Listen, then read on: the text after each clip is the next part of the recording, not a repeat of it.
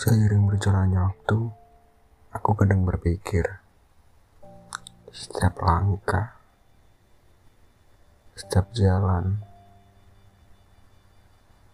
setiap cerita, setiap peristiwa yang udah pernah aku alami, hmm, akan jadi apa seperti di masa depannya. Aku juga berpikir, apa sih yang kita cari sampai kita rela mengorbankan badan kita, pikiran kita, hati kita, ya demi sesuatu yang tak tahu kapan kita akan mendapatkannya.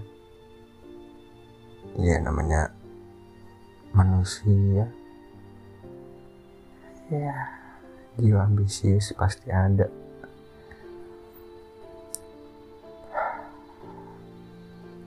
Jangan terlalu serius.